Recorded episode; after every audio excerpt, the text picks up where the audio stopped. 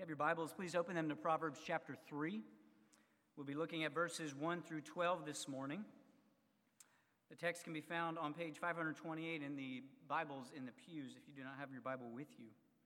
Proverbs chapter 3, starting in verse 1. My son, do not forget my teaching, but let your heart keep my commandments. For length of days and years of life and peace they will add to you. Let not steadfast love and faithfulness forsake you. Bind them around your neck, write them on the tablet of your heart, so you will find favor and good success in the sight of God and man. Trust in the Lord with all your heart and do not lean on your own understanding. In all your ways, acknowledge him, and he will make straight your paths.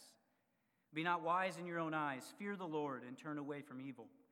It will be healing to your flesh and refreshment to your bones.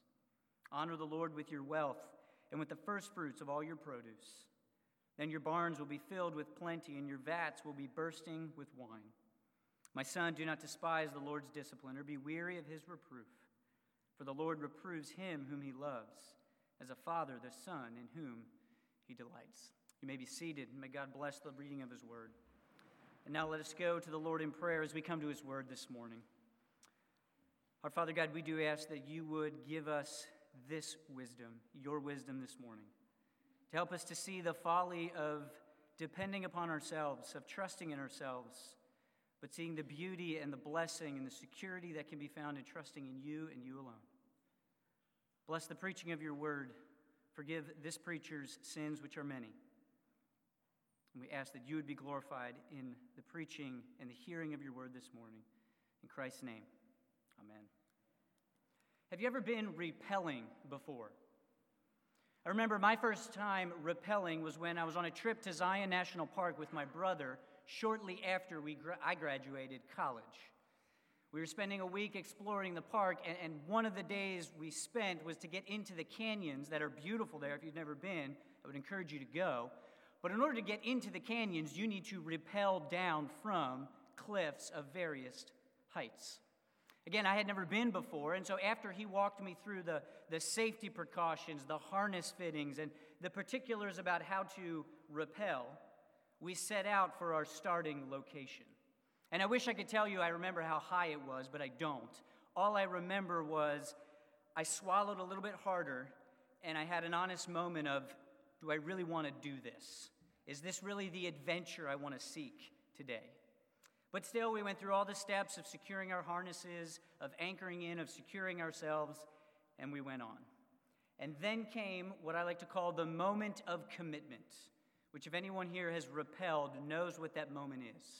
It is when you slowly back up to the edge of the cliff, set your feet on the edge, and then just sit back like you're sitting in a chair.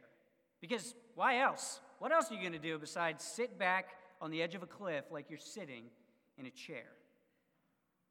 I call it a moment of commitment because all of your trust, all of your dependence in that moment is on your equipment, the harness, the anchor, the instruction that you have received.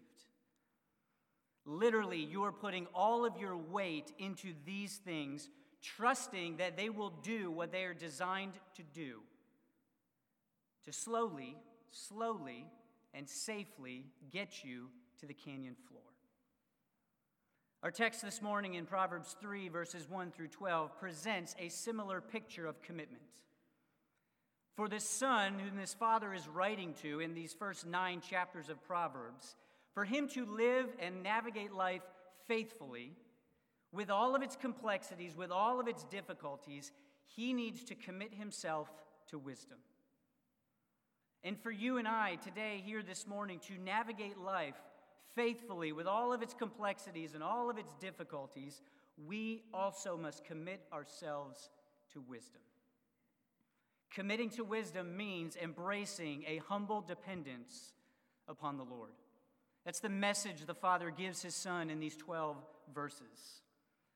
You may remember, you probably don't, that last year we spent two weeks in Proverbs chapter 2. I unofficially coined it two weeks in Proverbs chapter 2. This year, we're going to do three weeks in Proverbs chapter 3. It fits, but it also comes off of the heels of Proverbs chapter 2, where, whether you remember it or not, the father is pointing his son in the direction of wisdom, telling his son it is going to protect you and deliver you in the days ahead. And in Proverbs 3, he then expounds upon that lecture. And for our text this morning, we'll see three points that are kind of summaries of the three overarching commands the Father gives. You'll find these points in page 7 of the bulletin. Keep wisdom close, trust the Lord completely, and welcome the Lord's correction. These are the, the basic summaries of the commands that the Father gives to his Son. And hopefully, these will inform and encourage us in our wholehearted dependence upon the Lord, the source and the giver of all wisdom. So we begin where, where the Father does with the call to keep wisdom close in verses 1 through 4. From the beginning of the Father's speech, all the way back in chapter 1, he has been unashamed to associate his instructions with wisdom, God's wisdom. And no, he's not boasting in his knowledge, he's not boasting in his ability to teach. Instead, he's trusting that what he is seeking to impart to his son is nothing other than the wisdom of God himself. The covenant keeping God who is all wise and all knowing. For God's wisdom is that unrivaled wisdom that is revealed in, its law, in his law. It flows from how he has created and ordered the world to operate. And it rests in his faithful ability to promise to, to give to the wise what he promises in his own time and in his own way. And with this understanding, then, it is no wonder that we read the Father urging his Son to keep wisdom close. Just how close does he want his Son to keep wisdom? For those of you who are my age or older, you might remember the old American Express slogan that was in all the commercials never leave home without it. I think Jerry Seinfeld was the celebrity of choice during my childhood. At the end of every commercial, to save him from an emergency or to allow him to spend that money, it was pull out that card and never leave home without it. And actually, I, I learned that they've changed their slogan, which I think is a little bit more dramatic for a credit card, but really fitting for this sermon. And it's now not don't leave home without it, don't live life without it. This is what the Father is telling his Son when it comes to wisdom. Don't live life without it. For all the students here who are getting ready to go back to school, whether it's to college or, or to grade school, this is a helpful word as you prepare to go. Don't leave wisdom behind. Don't forget to pack it with you. Don't try to live life without it. And we see that this closeness that the Father desires for his Son to have with wisdom is at first external. The beginnings of verses 1 and 3, they parallel one another. He says, My son, do not forget my teaching. Let not steadfast love and faithfulness forsake you. The Father is telling his son, You need to work, to memorize, to remember. You're going to need to constantly and daily rehearse the things that I have taught you the things that your mother has taught you. In here is a call then to perseverance and to diligence.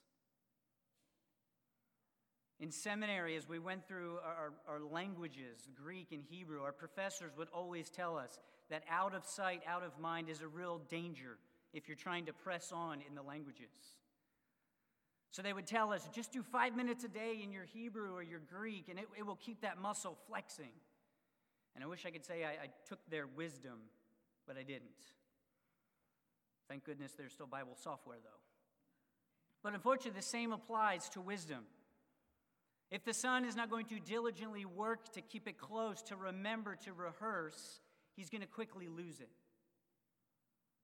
And if you and I don't aim to remember, to rehearse the wisdom that we find in the law of God, the wisdom that we receive from our parents, from our grandparents, from our teachers, from the preaching of His Word, we will quickly find ourselves prone to forget it.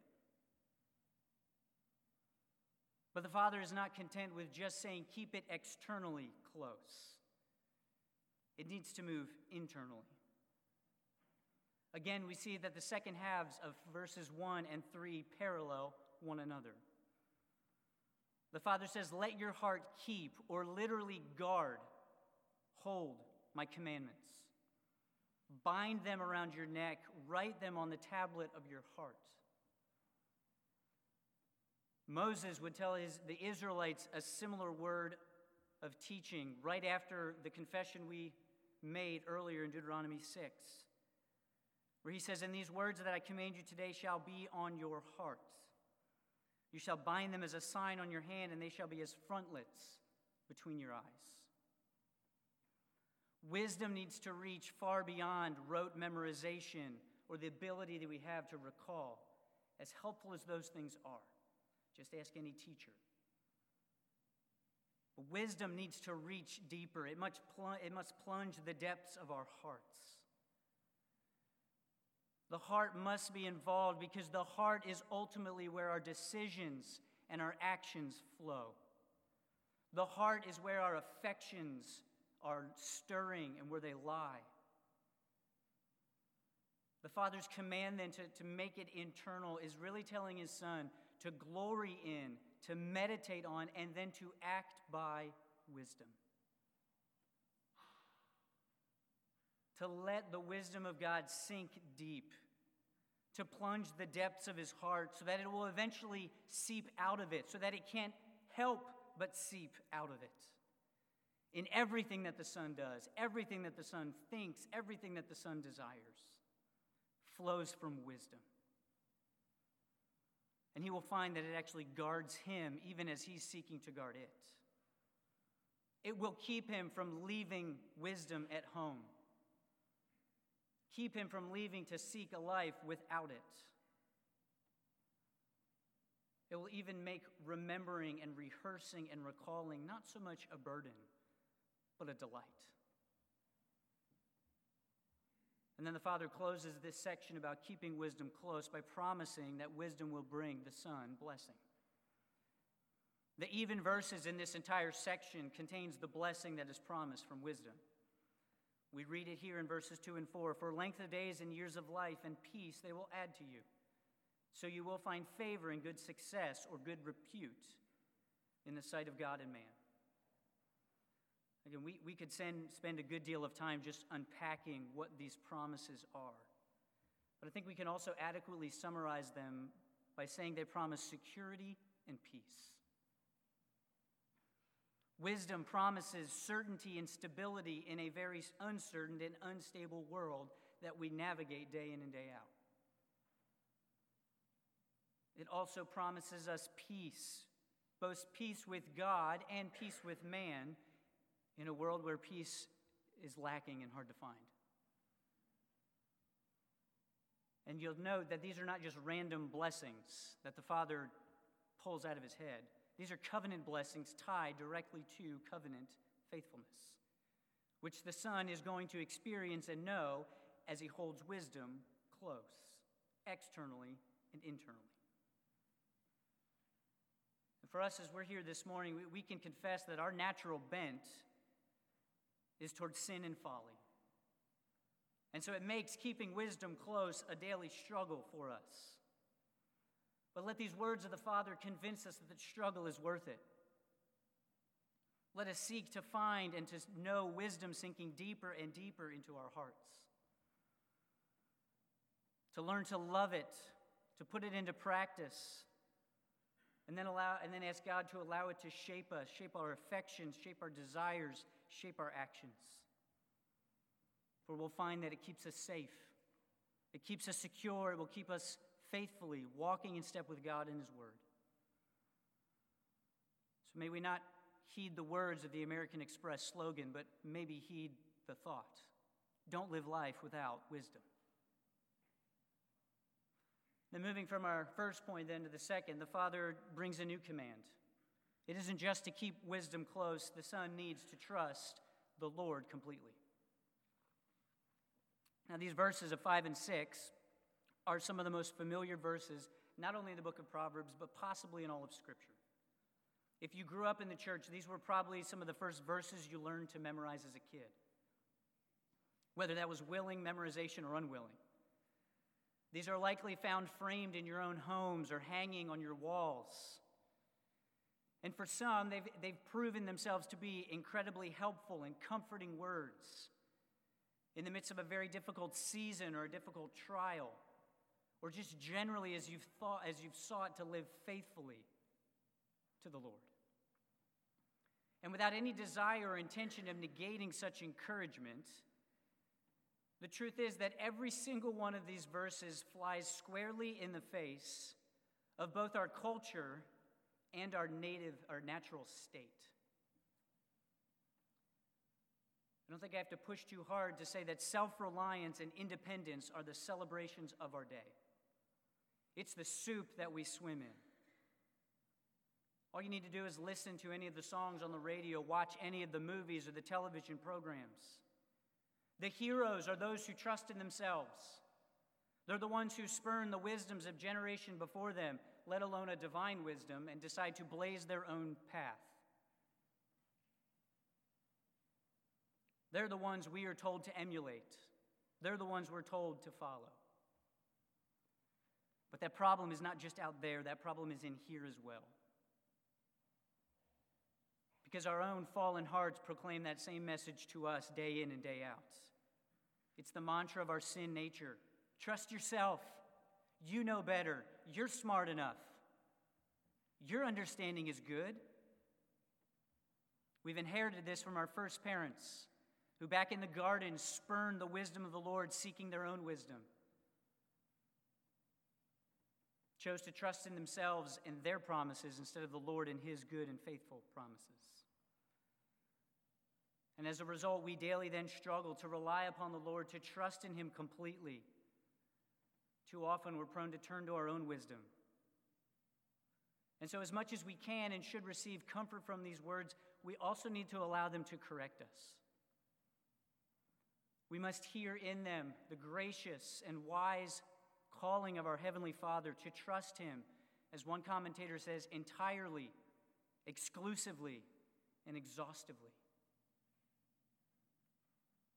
In these five verses, they have a lot to say, but the message, I think, can be boiled down into three general commands dependence, fear, and honor. Dependence we find in verses 5 and 6. Look at, with, look at it with me. Trust in the Lord with all your heart. Do not lean on your own understanding, in all your ways acknowledge him. There is nothing half hearted in these words. Just as the Son's heart must be informed and formed by wisdom, so he needs to be wholly dependent upon the Lord. The picture of leaning is not what I'm doing right now, of just, I have nothing better to do but to lean on this pulpit. Or the leaning we do just to catch a break, or if we were younger, to look cool, or now that we're older, just to avoid being seen. No, this leaning is the idea of putting your full weight into something. It is that picture of me rappelling down the mountain where I put my full weight and lean fully back on my harness, on the ropes and the anchor, trusting them to keep me from plunging to my death. The truth is, the Lord is the only one who can handle such weight. You and I can't, no matter how hard we try to convince ourselves that we can. Human wisdom is lacking. And that idea of acknowledging is not simply saying, I'm aware of the Lord, but it points to intimacy. It points to that picture of knowing the Lord, of daily walking with Him, communing with Him. So, trusting is not sitting close to Him for a, a, short period of time, learning, and then finally saying, Okay, I got it. I'll go from here but it's daily walking in that close relationship with the immortal, invisible, only wise God, who is also our Heavenly Father and covenant Lord. We learn dependence, but not by walking away from, but daily walking close to our Father, leaning our full weight on our Father, and trusting in His perfect and exhaustive understanding. The second commandment of fear then comes in verse 7, where he says, Be not wise in your own eyes, fear the Lord, and turn away from evil.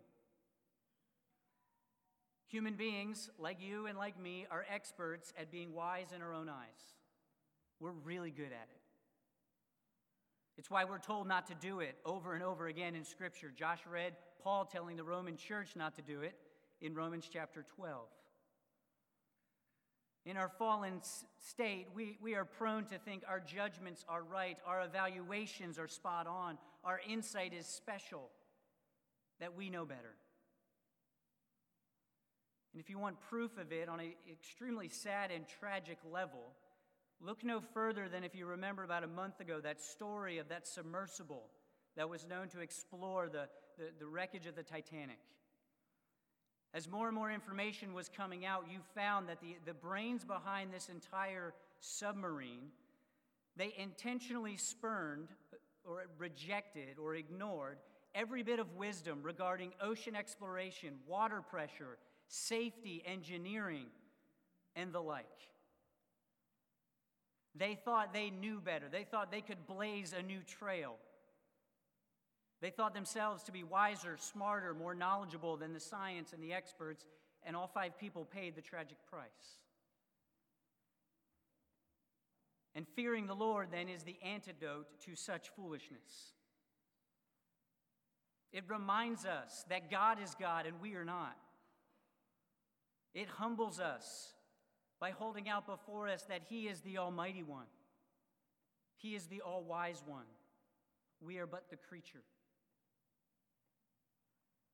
Fearing the Lord keeps us walking in, chasing after, and rejoice, keeps us from walking in, rejoicing after, and chasing evil, whether that evil is around us or at war within us. Fear of the Lord is that corrective lens that we all need to see ourselves, to see our world, and to see the wise God who has made us in the right and proper perspective. And then the third commandment we see is honor. It closes out this picture of dependence, this trust in verse 9. Honor the Lord with your wealth and with the first fruits of all your produce. Now, this may seem a little bit out of place when we first read it. Why does the Father suddenly shift from talking about wisdom to now talking about wealth? And the truth is, how we use our wealth reveals where our trust ultimately lies. This call is for us to give our best to the Lord. That's that picture of the first fruits.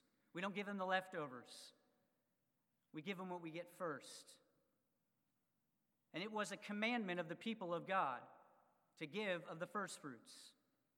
So the Father isn't really providing any new revelation. He's merely confirming what the people of God had already known to be good and right. But in the context of this speech, the Father is framing this use of wealth, this giving of our first fruits, as an indicator or an expression of our complete trust in the Lord. We're either going to esteem the Lord that the, with the honor that is due or seek to take it from him.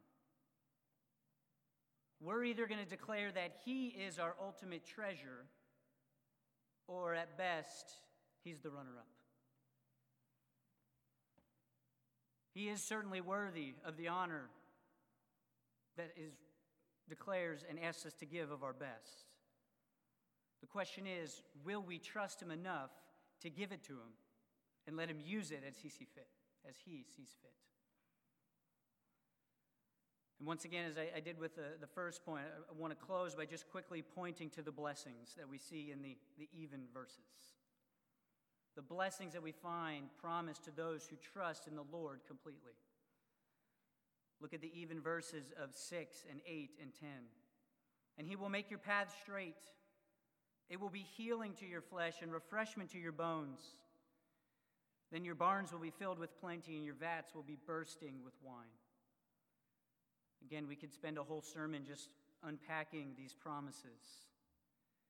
For the sake of time, again, I think we can summarize them well with safety, healing, and abundance. Safety is found in walking straight paths. No, this doesn't mean paths that are literally straight and never turn. The straight is, is that picture of moral uprightness. These are good paths to walk on. These are right paths, paths that steer clear of destruction and folly. Healing is both physical and spiritual because we know that sin and folly are not just stumbling blocks, they're diseases running rampant from Genesis 3 onward. Turning from them and towards the Lord and His wisdom is the pathway to healing. If you are struggling spiritually, physically, one of the solutions is to turn again to the Lord. Turn to His wisdom and find healing. And likewise, abundance is also physical and spiritual. For trusting in the Lord is how we acquire our wealth, it's how we use our wealth, and it leads to satisfaction and joy. For we find in it God is glorified, our needs are met, and others are served. And so the question for all of us this morning is where is your trust this morning? It doesn't matter if you're in the midst of a deep trial or riding the waves of success. The temptation for all of us here is, is to turn to ourselves, to trust in our own understanding, to trust in our scheming to get ourselves out of the trial or to keep ourselves from entering into the trial. Again, we need to heed the advice of this Father, but more importantly, our Heavenly Father, to trust in Him completely. Lean on Him fully with every fiber of your being. Stand before Him in humble adoration. Prize Him above any gift He could possibly give you because He is worthy. Trust in the Lord with all your heart.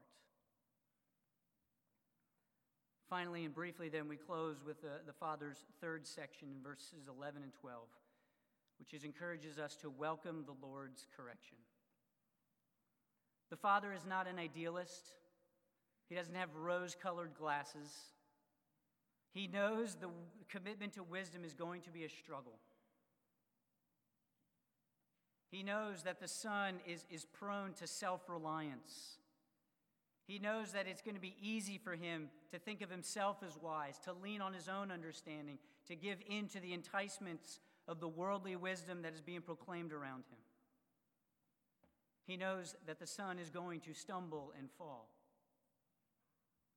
He's going to find himself at times no longer walking on the paths of wisdom, but straying onto the paths of folly.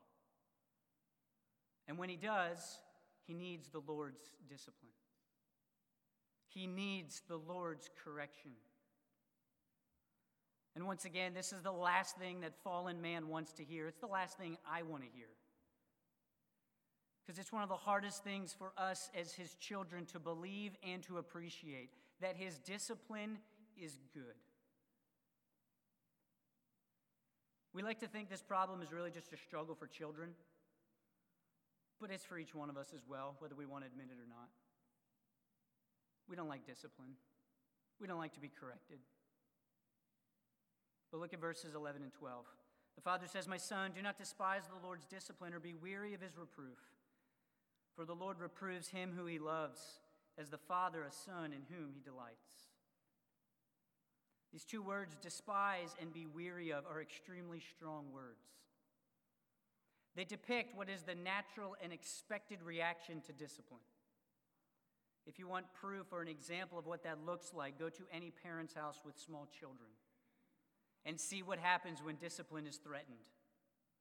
They run, they hide, they might yell, No, no, no, no, no, no or start muttering things under their breath or seeking to distract you, hoping that suddenly, oh, I forgot, what am I supposed to be doing? Or maybe that's just my children. And despise reflects that idea of running away from it, of wanting nothing to do with it. Be weary depicts that idea of complaining or grumbling or loathing it altogether. The Father knows this is how the Son is going to want to respond when the Lord's discipline comes. And he pleads with the son don't give in to your natural response. Don't do what your heart tells you you should do. Do what wisdom tells you you should do. And that is to trust in the Lord. Trust in his intentions with his discipline. It's not to bring pain just for the sake of bringing pain. Our God is not a sadist. It's not to get back at his son because he's wandered from the path. Our God is not vindictive. No, it is for the purpose of keeping the son faithful, of calling him back to wisdom, of directing him once again away from folly and away from destruction, away from evil, and towards what is good and righteous and true. But discipline is also more than that. It's a tangible reminder that God loves us as his children. The author of Hebrews would draw this out even more at the end of chapter 12 when he quotes verses 11 and 12 of Proverbs 3 and then also adds this it is for discipline that you have to endure. God is treating you as sons. And then he says, But he disciplines us for our good, that we may share his holiness. Discipline proves, it validates our status as the sons of God. And greater still, God is using it to make us more and more like him. It offers to restore us, not into the image of our foolish self, but into the image of our wise and good God. And so, this is why the Father can encourage the Son to welcome, to receive discipline. While it may sound like a crazy, absurd idea, it's actually a wonderful and beautiful privilege of being a child of God. He loves you, and He loves you enough to discipline you when you're walking towards folly and sin. He won't let us get away with our sin. He's not going to leave us to wander on those paths. He's not going to simply shrug his shoulders and go, oh well, when we think we're wiser than him, when we think our understanding is better than his. No, out of his abundant and steadfast love, he's going to come and correct us. He's going to instruct us one more time in, in what is good. Yes, it will be painful and at times even quite intense. And know the blessing or the, the reality that God is loving us through his discipline doesn't suddenly make it feel pleasant. But it does tell us that he loves us, he's treating us as sons, and he wants us to walk in wisdom. And it will keep us from grumbling and complaining and draw us closer to him when we will want to run away. So heed the Father's advice here. Welcome the Lord's discipline as his means to make you wise, to grow you in holiness, and to pour out his fatherly love on you, his child. And as we conclude then this morning in Proverbs chapter 3, I want to close by drawing our attention not merely to wisdom as this untangible, out there idea. For this call or this commitment to wisdom is nothing less than a commitment to Jesus Christ Himself. For Jesus, as the New Testament will tell us, is the wisdom of God incarnate. He is the perfect revelation of the wisdom of God in his obedient and righteousness fulfilling life. And Jesus was also the faithful son and the wise son who kept wisdom close, trusted in the Lord completely, and welcomed the Father's discipline, even though it wasn't discipline for his own sin, because he was without sin. And that because of his sacrificial death and his glorious resurrection, Jesus then is the means by which we can gain both now and in the life to come all the promises that we read here that come from wisdom. For in Christ we find security and peace. In Christ we know and experience the favor of God. By following Him, we walk on straight paths that bring us healing, both to our souls and to our bodies. In Christ we taste the abundance of God now while anticipating that full abundance that is awaiting us. And in Christ we have the certain promise that our God does indeed love us treat us as sons, and truly delights in us as he delights in his beloved Son. So trust in Jesus, the only way to true and lasting wisdom. whether that trust is for the first time ever or from the first time since yesterday. Stop trusting in yourself, whether to get you through the trial, to keep you from the trial, to bring you success, or to give you the desires that you seek. This is not wisdom, it is folly, and its end is always destruction. It is like trying to rappel down a mountain without an anchor. Turn instead to Christ. He is trustworthy. He is even kind and merciful when his stubborn children wander from wisdom and stumble and plunge headlong into folly. He will discipline us and bring us back. Committing to wisdom means embracing a humble dependence upon the Lord. Let us pray. Father God, would you teach us to trust in you? As the, the hymn that we sing so often, prone to wander, Lord, we feel it. Prone to leave the God we love, the God who is all wise, the God who knows better than we do. Would you forgive us for our arrogance, for leaning on our own understanding? Thank you for your wisdom. Thank you for your discipline. May you teach us to trust in full, humble dependence upon you today, tomorrow, each and every day till you come or you bring us home. We pray this in Christ's name. Amen.